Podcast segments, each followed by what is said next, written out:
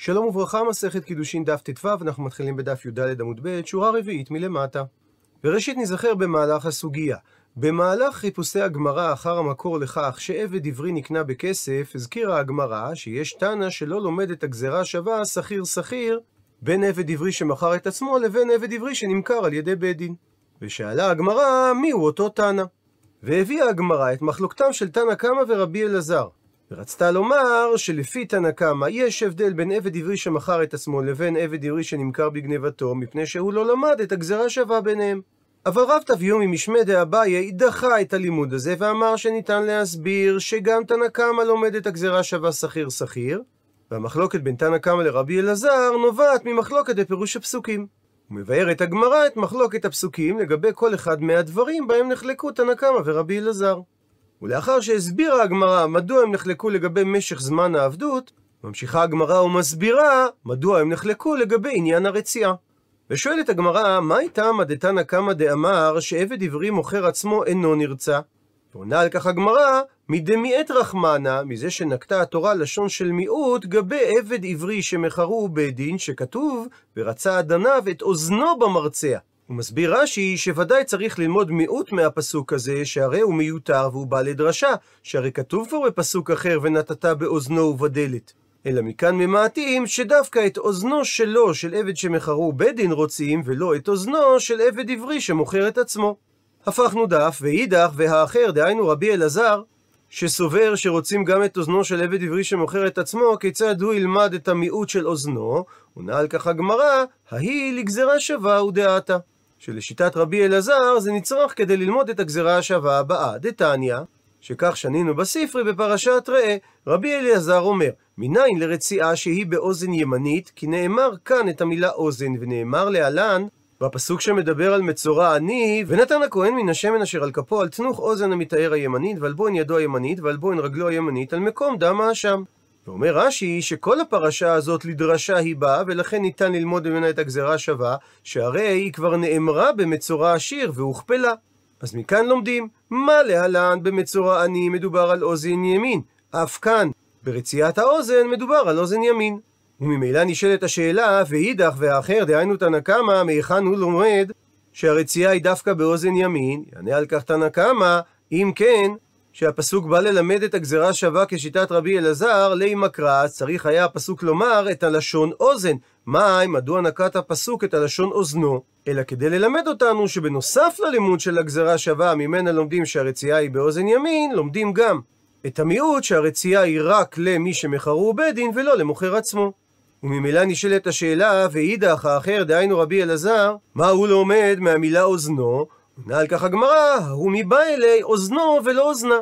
שאין אוזנה של אמה עברייה נרצעת. הוא מקשה רש"י, והרי לכאורה בהמשך הפרשה כתוב, ואף לאמתך תעשה כן. אז לכאורה זה אומר שרוצים גם את אוזן האמה. עונה על כך רש"י שזה מתייחס למענק הפרישה שגם האמה מקבלת, כפי שאומרת הגמרא בדף י"ז, ולא לגבי רציית האוזן. ואידך והאחר, דהיינו תנא קמא, מהיכן הוא ילמד שלא רוצים את אוזנה של אמה עברייה, עונה על כך הגמרא, נפקא לה, הלימוד הזה יוצא לו מדיוק מפורש בלשון הפסוק, שכתוב, ואם אמור יאמר העבד, אהבתי את אדוני, את אשתי ואת בניי, לא אצא חופשי. ואז הדין שרוצים אותו, משמע שרק רוצים את אוזנו של העבד ולא את אוזנה של האמה. ואידך והאחר, דהיינו רבי אלעזר, מה הוא לומד מהמילים אם אמור יאמר העבד? עונה הגמרא, מי בא אלי? הוא לומד מזה את ההלכה הבאה, עד שיאמר כשהוא עבד. מסביר רש"י שאם הוא לא אמר אהבתי את האדוני לא אצא חופשי עד שיכלו שש שניו, אז הדין שהוא אינו נרצע. ואידך והאחר דהיינו תנא קמא מהיכן הוא לומד את הדין הזה? עונה על כך הגמרא מעבד העבד נפקא. שהפסוק יכול היה לומר אם יאמר עבד והיינו לומדים שהוא צריך לומר את זה דווקא כשהוא עבד ומתוספת ההא היתרה למד תנא קמא למעט אמה. וממילא נשאלת השאלה ואידך האחר דהיינו רבי אלעזר מה הוא דורש מההא המיותרת בהעבד? עונה על כך הגמרא, עבד העבד לא דריש. הוא לא דורש את ההא המיותרת, מפני שדרך הפסוק להשתמש בלשון הזו. אז עד לפה הסביר רבי תביומי, שלמרות שתנא קמא לומד את הגזרה שווה שכיר שכיר, הוא חלק על רבי אלעזר, שרק עבד עברי שנמכר בגנבתו רוצים את אוזנו, אבל עבד עברי שמכר את עצמו לא רוצים את אוזנו. ועל אותו עיקרון ממשיך רבי תביומי ומסביר את המחלוקת לפרשנות הפסוקים בין תנא קמא לרבי אלעזר לגבי מענק הפרישה. ושואלת הגמרא, מה איתם עד תנא קמא דאמר שעבד עברי שמוכר את עצמו, אין מעניקים לו את מענק הפרישה? עונה על כך הגמרא, משום שמיעט רחמנה גבי עבד עברי שמכרו בית דין, שנאמר בפסוק, נקרא בפנים, הענק תעניק לו מצונך ומגורנך ומעקביך, אשר ברכך אדוני אלוהיך תיתן לו. ומלשון הפסוק, הענק תעניק לו, הרי שיש פה מיעוט לו ולא למוכר עצמו. ואידך והאחר, דהיינו רבי אלעזר, שאמר שיש מענק פרישה גם לעבד עברי שמכר את עצמו, מה הוא ילמד מהמיעוט של המילה לא? עונה הגמרא, ההוא מביילי, המיעוט של המילה לא נצרך ללימוד הבא, לא ולא ליורשיו. שאם העבד מת לפני שהוא קיבל את מענק הפרישה, האדון לא צריך לתת את מענק הפרישה ליורשים. מקשה על כך הגמרא, יורשיו עמי לא.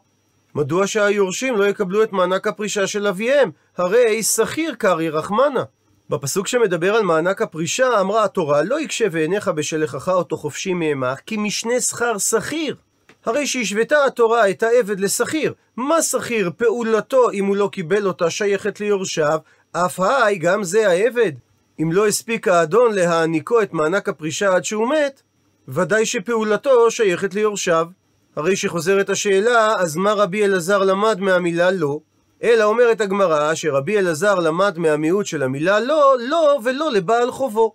זאת אומרת שאין האדון מחויב להגבות את מענק הפרישה לבעל חובו של העבד. ולפי רבי אלעזר, הלימוד הזה נדרש מפני מדסבירה לן בעלמא, שסתם ככה אנחנו סוברים כרבי נתן, דתניא אמר רבי נתן. מנין לנושה בחברו מנה, וחברו בחברו מנה אחר, מנין שמוציאים מזה ונותנים לזה, כאשר יש שלושה אנשים, מספר שלוש חייב מנה למספר שתיים, ומספר שתיים חייב מנה למספר אחד, אז מספר אחד יכול לגבות את המנה ישירות ממספר שלוש. וזה נקרא שיעבודא דרבי נתן. והוא למד את זה, תלמוד לומר, מזה שנאמר בפסוק, נקרא בפנים, והתוודו את חטאתם אשר עשו, והשיב את אשמו בראשו, וחמישיתו יוסף עליו, ונתן לאשר אשם לו. הוא מסביר רש"י בכתובות, שהדבר נלמד מזה שהפסוק לא נקט את הלשון לאשר הלווהו לו, אלא נקט את הלשון לאשר אשם לו. והגמרא בבבא קמא אומרת שהמילה אשם מתייחס לקרן, דהיינו לחיוב המקורי, מה שאומר שלומדים מהפסוק שהוא צריך לתת לאשר הקרן שלו. וכיוון שרבי אלעזר סובר שאומרים באופן כללי שיעבודא דרבי נתן, עתה המילה לא לאפוקי. באה התורה ואמרה את המיעוט של המילה לא, כדי להוציא מן הכלל ולומר שלגבי מענק הפרישה לעבד, לא אומרים שיעבודא דרבי נתן. וממילא נשאלת השאלה, ואידך תנא קמא, מהיכן הוא ילמד את הדין שלא נותנים את מענק הפרישה לבעל החוב של העבד? עונה על כך הגמרא שהוא בעלמא נמי לא סביר לן כרבי נתן. באופן כללי תנא קמא לא סובר שאומרים שיעבודא דרבי נתן, ולכן פשוט שאת מענק הפרישה נותנים לעבד ולא לבעל חובו. אז עד לכאן ראינו את הסברו של רב תביומי, שלמרות שתנא קמא לומד את הגזירה השווה שכיר שכיר, עבד עברי שמכר את עצמו לא זכאי למענק פרישה. ועל אותו עיקרון ימשיך רב תביומי ויסביר את מחלוקתם של תנא קמא ורבי אלעזר לגבי ההיתר לתת שפחה כנענית לעבד עברי שמכר את עצמו, על מנת שישמש כמכונה להעמדת עבדים כנעניים נוספים. ששואלת הגמרא, מה איתם דתנא קמא דאמר שעבד עברי המוכר את עצמו, אין רבו מוסר לו שפחה כנענית? ומסבירה הגמרא, מפני שמיעט רחמנה, מיעטה התורה לגבי עבד עברי שמכרו בית דין, שנאמר בפסוק, אם אדוניו ייתן לו אישה וילדה לו בנים או בנות, האישה וילדיה תהיה לאדוניה, והוא יצא וגפו. הרי שאם יהיה את הפסוק, אם אדוניו ייתן לו אישה, ולא לעבד שמוכר את עצמו. ואידך, האחר, דהיינו רבי אלעזר, מה הוא ילמד מהמיעוט של המילה לא? עונה על כך הגמרא שהוא ילמד שנותנים לו בעל כורחו. זאת אומרת שהדבר לא תלוי ברצונו של העבד. ואידך, ותנא קמא מהיכן הוא ילמד את הדין שנותנים לעבד העברי בעל כורחו, עונה על כך הגמרא, מקים משנה שכר שכיר נפקא. הלימוד הזה יוצא מזה שכתוב בתורה משנה שכר שכיר. דתניא, שכך שנינו בברייתא על הפסוק כי משנה שכר שכיר עבדך, והסבירה הברייתא שהתורה מעודדת את הבעלים לתת את מענק הפרישה, כי בשונה משכיר שהוא אינו עבד אלא ביום, עבד עברי עובד בין ביום ובין בלילה. אבל כיצד ייתכן הדבר? וכי תעלה על דעתך שעבד עברי עובד בין ביום ובין בלילה? והלא כבר נאמר, נקרא את הפסוק בפנים, והיה כי יאמר אליך לא אצא מעמך, כי אהבך, ואת ביתך כי טוב לו עמך. ומזה דרשו שהוא יהיה עמך במאכל, עמך במשתה. שזכויותיו שוות לזכויות האדון ברמת האוכל וברמת המשתה. אז אם כן, כיצד ייתכן לומר שהוא עובד גם בלילה? ואמר רבי יצחק, מכאן שרבו מוסר לו שפחה כנענית, שהולדת הוולדות ממנה מתבצעת בלילה, ולכן זה נקרא שהוא עובד גם בלילה. ובסוגריים נשאל, מדוע התורה התירה את כל העניין הזה, לתת שפחה כנענית לעבד העברי? הרי התורה התנגדה למוסד העבדות, והולדת ולדות שיחשבו אחרי האימא הכנענית, יכולה לגרום לעבד העברי לרצות להישאר עבד נרצע. ויש על הדבר מספר תשובות, נציין תשובה אחת, שלפעמים כדי לגרום לאדם להצליח להתרומם מהמצב הנמוך שבו הוא נמצא, זה דווקא על ידי שמעמידים לו מראה מאוד ברורה לראות לאיזה מצב הגעת. במקרה הזה, מראים לעבד העברי שהוא לא רק עבד שאין לו רצון עצמאי, אלא שאפילו הדבר הבסיסי ביותר, שזה זרעו של העבד, כבר לא נחשב אחריו, אלא הוא נחשב כזרע כנעני. סגור סוגריים. ואידך שואלת הגמרא, והאחר, דהיינו רבי אלעזר, מדוע הוא לא למד כתנא קמא? יענה על כך רבי אלעזר, אם מעטם, אם הייתי רוצה ללמוד את הדין שהאדון יכול לתת לעבד העברי שפחה בעל כורחו מהפסוק כי משנה שכר שכיר, הווה אמינא, אז הייתי יכול לומר, הני מילי זה דווקא מדעתי, מדעתו של העבד, אבל בעל כוחו של העבד, אימה, לא ניתן לתת לו את השפחה, לכן כמה השמלן, באה התורה והשמיעה לנו את המיעוט על ידי המילה לא, שהאדון נותן לו שפחה כנענית אפילו בעל כורחו. אז עד לכאן ראינו את הסברו של רב תביומי, שהסביר שהמחלוקת של תנא קמא ורבי אלעזר היא בפירוש הפסוקים, ושניהם דרשו את הגזרה שווה של שכיר שכיר. וממילא חוזרת הגמרא ושואלת, אלא, מנו התנא דלא יאליף את הגזרה שווה של שכיר שכיר? עונה על כך הגמרא, היי תנא הוא. זה התנא מהברייתא הבאה, דתניא, שכך שנינו בתורת כהנים. שנאמר לגבי עבד עברי שמכר את עצמו, ויצא מעמך הוא ובניו עמו, ושב אל משפחתו ואל אחוזת אבותיו ישוב. והפסוק אומר שעבד עברי שמכר את עצמו יוצא לחירות ביובל. ואמר על כך רבי אלעזר בן יעקב, במה הכתוב מדבר? אם מדובר במוכר עצמו, הרי כבר אמור. שאם פגעו יובל בתוך שש שנים שהוא עובד, היובל מוציאו לחירות, שהרי נאמר לפני כן, עד שנת היובל יעבוד עמך. והיא תאמר שהפסוק מדבר בנרצע, שאף הנרצע יוצא ביובל. גם זה הרי כבר אמור, כפי שתפרט הגמרא בהמשך. הא, אין הכתוב מדבר, אלא במחרו בית דין שתיים ושלוש שנים לפני היובל, שהיובל מוציאו. עד לכאן לשון הברייתא, ומוכיחה הגמרא. ואיסא על כדעתך, ואם היה עולה על דעתך לומר, שרבי אלעזר בן יעקב יאליף למד את הלימוד גזירה שווה שכיר שכיר, בין עבד שמכר את עצמו לעבד שמכרו בית דין, אז אם כך, למה לי פסוק מיוחד כדי ללמוד את הדין שמכרו בית דין שתיים ושלוש שנים לפני היובל שהיובל מוציאו? נילף, הרי יכול היה ללמוד את הדין הזה מהגזרה שווה שכיר שכיר. אלא בהכרח שרבי אלעזר בן יעקב היה צריך פסוק מיוחד ללמוד את זה, כי הוא לא למד את הגזרה השווה של שכיר שכיר. דוחה את הדברים, אמר רב נחמן בר יצחק, לעולם ניתן להסביר שרבי אלעזר בן יעקב יאליף כן למד את הלימוד גזירה שווה שכיר שכיר, והצטריך בכל זאת ללמוד מפסוק מיוחד שאם מכרו בית דין שנתיים ושלוש לפני היובל, שהיובל מציאו, מפני שסלקא דעתך אמינא. היה עולה על דעתך לומר, מוכר עצמו הוא דלא עבד איסורא, שהוא לא גנב כלום, ולכן היובל מוציאו. אבל מכרו בית דין דעבד איסורא, שהרי בית דין מכרו אותו בגלל שהוא גנב ולא היה לו לשלם, אימן איקנסי. אז אולי נאמר שכונסים אותו לעבוד עד מינימום של שש שנים, והיובל לא יוציאו אם הוא יירה במהלך אותם שש שנים. לכן כמה שמלן בא הפסוק להשמיע לנו שגם הנמכר בגנבתו שתיים ושלוש שנים לפני היובל, שהיובל מוציאו. ומצטטת עכשיו הגמרא את דברי רבי אלעזר בן יעקב מהברייתא, אמר מר, אי בנרצה הרי כבר אמור, ושואלת על כך הגמרא, מהי? היכן אמור שנרצה יוצא ביובל? עונה על כך הגמרא דתניא. ששנינו בברייתא המובאת בתורת כהנים. כתוב ושבתם איש של אחיזתו ואיש של משפחתו תשובו, ושואלת הברייתא במה הכתוב מדבר. אם מדובר במוכר עצמו, הרי כבר אמור. ואם מדובר במחרו בית דין, הרי כבר אמור. הא, אין הכתוב מדבר, אלא בנרצה שתיים ושלוש שנים לפני היובל, שהיובל מוציאו. ושואלת הגמרא, מהי משמע? הרי בפסוקים ואיש של משפחתו תשובו ושב אל משפחתו לא נאמר במפורש על איזה עבד מדובר. אז מהיכן ידע הברייתא לומר שהפסוק ואיש של משפחתו תשובו מדבר על עבד נרצע שחוזר ביובל, והפסוק ושב אל משפחתו מדבר על עבד שמכרו בית דין שהוא שב ביובל. עונה על כך הגמרא, אמר רבא בר שילה, מפני שאמר קרא, כתוב בפסוק, את המילה איש, ושבתם איש של אחוזתו, ואיש של משפחתו תשובו, וזהו דבר שנוהג באיש ואין נוהג באישה, הווה אומר זו רצייה. ולכאורה נשאלת השאלה, מדוע לא הסתפקה התורה בפסוק אחד כדי ללמד שעבד שמכרו בית דין, ובכלל זה עבד נרצע שהוא משתחרר ביובל?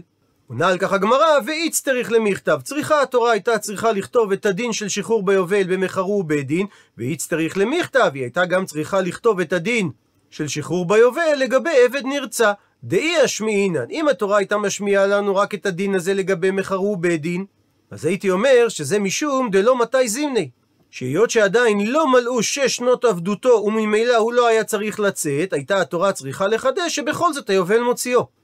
אבל עבד נרצע דמתי זימני, שכבר הגיע זמנו לרצת, ומרצונו החופשי הוא בחר להישאר, אימה נקנסי, אז אולי נאמר שנקנוס אותו על כך שהוא אמר לא אצא חופשי, ועבר על מה שכתוב בתורה כי עבדיי הם, והוא קונה אדון לעצמו חינם.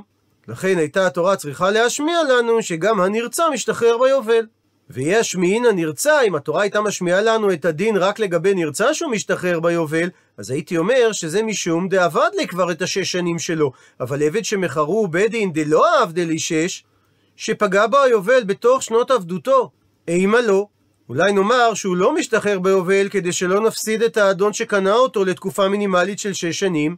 לכן צריכה התורה להשמיע לנו גם לגבי עבד שמכרו בית דין שתיים ושלוש שנים לפני היובל, שהוא משתחרר ביובל. שאלה נוספת, מדוע התורה הייתה צריכה לומר בשני מקומות שהעבד הנרצע משתחרר ביובל?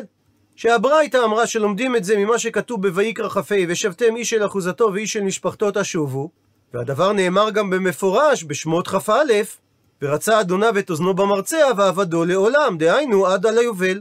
מבארת הגמרא, ואיצטריך למכתב, צריכה הייתה התורה לכתוב ושבתם משל אחוזתו, ואיצטריך למכתב, וגם היה צריך לכתוב את הדין הזה לגבי ועבדו לעולם, מפני דהי כתב רחמנה רק את הפסוק ועבדו לעולם, הווה אמינא, אז הייתי חושב שהכוונה לעולם ממש.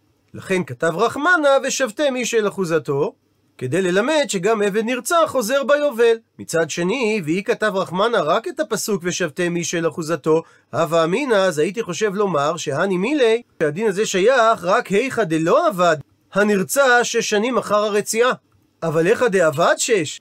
אבל היכן שהעבד הנרצע עבד שש שנים אחרי הרציעה, הייתי חושב לומר שהוא יוצא לאחר שש השנים, כדי שלא יהיה סופו חמור מתחילתו. מה תחילתו שמכרו בית דין זה לתקופה של שש שנים, אף סופו נמי, שזו תקופת הרצועה, גם היא תהיה לשש שנים. לכן כמה השמלן, באה התורה להשמיע לנו את הפסוק ועבדו לעולם, שתקופת הרציעה היא עד לעולמו של יובל. ולאחר שסיימה הגמרא להסביר את הברייתא שהבאנו, חוזרת הגמרא ושואלת, אלא מן תנא, מי זה התנא דלא יאליף שלא למד את הגזרה שווה של שכיר שכיר? עונה על כך הגמרא, רבי דתניא, שכך שנינו בברייתא. הפכנו דף, על הפסוק נקרא בפנים, ואם לא יגאל באלה ויצא בשנת היובל, הוא ובניו עמו. והפסוק מדבר בנמכר לעובד כוכבים, כאשר המילה באלה מתייחסת לקרובי המשפחה שלו, שכתוב לפני כן, אחרי נמכר גאולה תהיה לו, אחד מאחיו יגלנו, או דודו, או בן דודו יגלנו, או משאר בשרו ממשפחתו יגלנו. כך שהפסוק ואם לא יגאל באלה מתייחס לקרובי המשפחה. רבי אומר, באלה הוא נגאל, ואין נגאל בשש. שיכול הייתי לומר את הקל וחומר הבא, והלא דינו. ומה מי שאינו נגאל באלה, נגאל בשש? שהרי בעבד עברי שנמכר לישראל, לא נאמר שהקרובים שלו יכולים לגאול אותו, אלא רק שהעבד העברי או שהאמה יכולים לגאול את עצמם. ובכל זאת הוא נגאל בשש, אז זה שנמכר לעובד כוכבים שנגאל באלה, שהקרובים יכולים לפדות אותו בעל כורחו של אדונו הגוי, אז אינו דין שנגאל בשש? לכן אומר רבי, תלמוד לומר, הייתה התורה צריכה למעט שרק באלה, באלה הוא נגאל ואין נגאל בשש.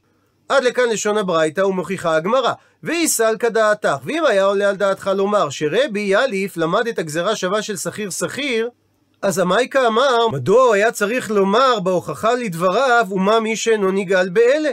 שהרי גם ללא לימוד הקל וחומר נעלף, הוא יכול היה ללמוד את זה מהגזרה שווה של שכיר שכיר, שיש גאולת קרובים לעבד עברי שנמכר לישראל, וזה נלמד מעבד עברי שנמכר לעובד כוכבים. שהרי גם בנמכר לעובד כוכבים כתוב את המילה כשכיר שנה בשנה יהיה עמו. אלא מכאן הוכחה שרבי הוא התנא שלא למד את הגזרה השווה שכיר שכיר. דוחה את הדברים, אמר רב נחמן בר יצחק, לעולם ניתן לומר שרבי יאליף למד את הגזרה השווה שכיר שכיר, ובכל זאת הוא ציין בדבריו שניתן היה לומר קל וחומר ומה מי שאינו נגאל באלה מפני ושני הכה כי שונה כאן הדין לגבי פדיון של עבד עברי שנמכר לעובד כוכבים, דאמר קרא, שנאמר בפסוק, או דודו או בן דודו יגאלנו, ובמילה יגאלנו יש מיעוט לזה ולא לאחר. ולכן למרות שהוא למד את הגזרה השווה, את האווה אמינא ללמוד שיש פדיון קרובים גם לגבי עבד עברי שנמכר לישראל, הוא לא היה לומד מהגזרה השווה, אלא מהקל וחומר. ואומרת הגמרא, ומן תנא דפליגא לדרבי? מי הם התנאים שחולקים על רבי ואומרים שעבד עברי שנמכר לעובד כוכבים כן יוצא לשש שנים? אלו רבי יוסי הגלילי ורבי עקיבא דתניא שכך שנינו בברייתא. על הפסוק לא יגאל באלה, רבי יוסי הגלילי אומר באלה לשחרור, בשאר כל אדם לשיעבוד. זאת אומרת שאם גאלו קרובים הוא אינו משתעבד להם, אבל אם שאר אנשים פדו אותו הוא הופך להיות העבד שלהם. רבי עקיבא אומר להפך, באלה לשיעבוד, בשאר כל אדם לשחרור. שאם הקרובים פדו אותו הוא משתעבד להם, ואם שאר כל אדם פדו אותו הוא משתחרר. ומבארת הגמרא את נקודת המחלוקת בין התנאים. מה הייתה עמד רבי יוסי הגלילי? שלמד מהפסוק באלה לשחרור, אבל בשאר כל אדם לשעבוד, מפני שאמר קרא, אם לא ייגאל באלה, ממילא בא הפסוק למעט, אלא באחר. שאז הדין, ויצא מאותו אחר בשנת היובל. ורבי עקיבא לעומת זאת אומר, באלה לשעבוד בשאר כל אדם לשחרור, מפני שהוא דרש את הפסוק אם לא ייגאל אלא באלה. רק על ידי הקרובים, שאז הדין ויצא בשנת היובל. אבל אם זה טעמו של רבי עקיבא, ורבי יוסי הגלילי יקשה עליו, מידי, האם כתוב אלא באלה כתיב? אלא מפני הקושייה הזו, אומרת הגמרא, בהאיקרא כמפלגי. רבי יוסי ורבי עקיבא נחלקו בפסוק הבא, שכתוב או דודו או בן דודו יגאלנו, זו גאולת קרובים, ומה שכתוב או השיגה ידו, זו גאולת עצמו. ומה שכתוב בהמשך ונגאל, זו גאולת אחרים. הרי שהפסוק מלמד שכל אדם מישראל יכול לפדות את האח שלו שנמכר לעובד כוכבים. כאשר רבי יוסי הגלילי סבר שמקרא נדרש לפניו, ולכן שדי תזרוק, תשליך את הדין של גאולת קרובים, ותלמד אותה מהגאולת עצמו. מה גאולת עצמו לשחרור, אף גאולת קרובים לשחרור. כשם שהעבד הגואל את עצמו מהעובד כוכבים לא משתעבד לאף אדם אחר, אלא משתחרר לחופשי, כך כאשר הוא נגאל על ידי הקרובים, הוא יוצא לחופשי. ורבי עקיבא לעומת זאת סבר שמקרא נדרש לאחריו, ולכן שדי תשליך, תלמד את הדין של גאולת אחרים, מהדין הגאולת עצמו. מה גאולת עצמו לשחרור, אף גאולת אחרים לשחרור. שהמקרא נדרש לאחריו, ולכן כשם שהעבד שפדה את עצמו מהגוי לא משתעבד לאף אדם אחר אלא משתחרר לחופשי, כך אם הוא נגאל על ידי אחרים, הוא לא משתעבד להם אלא יוצא לחופשי. מקשה הגמרא על ההסבר הזה היא הכי אם כך שהמחלוקת בין רבי יוסי הגלילי לרבי עקיבא זה האם מקרא נדרש לפניו או לאחריו, אז המילה באלה למה לי? מדוע בברייתא רבי יוסי הגלילי ורבי עקיבא נחלקו במשמעות המילה באלה אם זה לשחרור או לשעבוד? מתרצת הגמרא, אי לאו, אם לא היה כתוב באלה, הווה אמינא, אז הייתי חושב לומר שמקרא נדרש בין לפניו בין לאחריו. ואז הייתי אומר, והכל, גם גאולה על ידי קרובים וגם גאולה על ידי אחרים לשחרור. אבל עכשיו שנאמר בפסוק את המיעוט באלה, זה בא לומר שיש חילוק בין אלה לאחרים. שלרבי יוסי הגלילי גאולת קרובים לשחרור, גאולת אחרים לשעבוד, ולרבי עקיבא להפך. אבל מקשה הגמרא היא הכי אם כך, שבאופן רגיל מקרא נדרש לפניו ולאחריו, וכאן משום המיעוט של המילה באלה, נחלקו רבי יוסי הגלילי ורבי עקיבא, הדר קושייה לדוכתי. חזרה הקושייה על רבי עקיבא למקומה, כיצד הוא מוציא ממשמעות הפסוקים שבגאולת קרובים העבד משתעבד לקרובים? אלא אומרת הגמרא שצריך לומר שבסברה כמפלגי הם נחלקו בסברה שרבי יוסי הגלילי סבר מסתברא שכאשר זה גאולת אחרים העבד ילך לשעבוד אליהם מפני דהי אמרת שבגאולת אחרים לשחרור העבד הולך אז אבו מימנאי ולא פרקלי אנשים יימנעו מלפדות אותו אבל אם במקום לקנות עבד אחד הם פודים עבד אחר והוא יעבוד אותם, אז הם יפדו אותו. ורבי עקיבא לעומת זו סבר שמסתברא לומר שגאולת קרובים לשעבוד, שהקרוב שהם פדו משתעבד לעבוד אותם, מפני דהי אמרת שגאולת קרובים לשחרור, אז תהיה פה דלת מסתובבת, שכל יומא ויומא אז אלומז בנפשי. כל יום שהם יפדו אותו, הוא יחזור וימכור את עצמו, ושוב הם יפדו אותו, ושוב הוא ימכור את עצמו. ולכן מסתבר לומר שבגאולה על ידי קרובים הוא משתעבד להם. ולאחר שראינו את דעתם של רבי יוסי הגלילי ורבי עקיבא, מביאה הגמרא דעה נוספת. אמר רבי חייא ברבא, אמר רבי יוחנן, זו דברי רבי יוסי הגלילי ורבי עקיבא. אבל חכמים אומרים שגאולת הכל, בין קרובים, בין אחרים, העבד הולך לשחרור. ושואלת כך הגמרא, מן חכמים? עונה הגמרא, רבי, דמה פיקלי, שהוא מוציא ודורש להי את זה שכתוב באלה, לדרשה אחרינה, כמו שראינו בראש העמוד, שרבי אומר, באלה הוא נגאל ואין נגאל בשש. ומקרא לדעת רבי נדרש בין לפניו ובין לאחריו. אז כשם שעבד עברי שגואל את עצמו מהעובד כוכבים, הוא משתחרר ולא משתעבד לאף אדם אחר, כך גם כאשר הוא נגאל על ידי קרובים או על ידי אחרים, הוא יוצא לחופשי.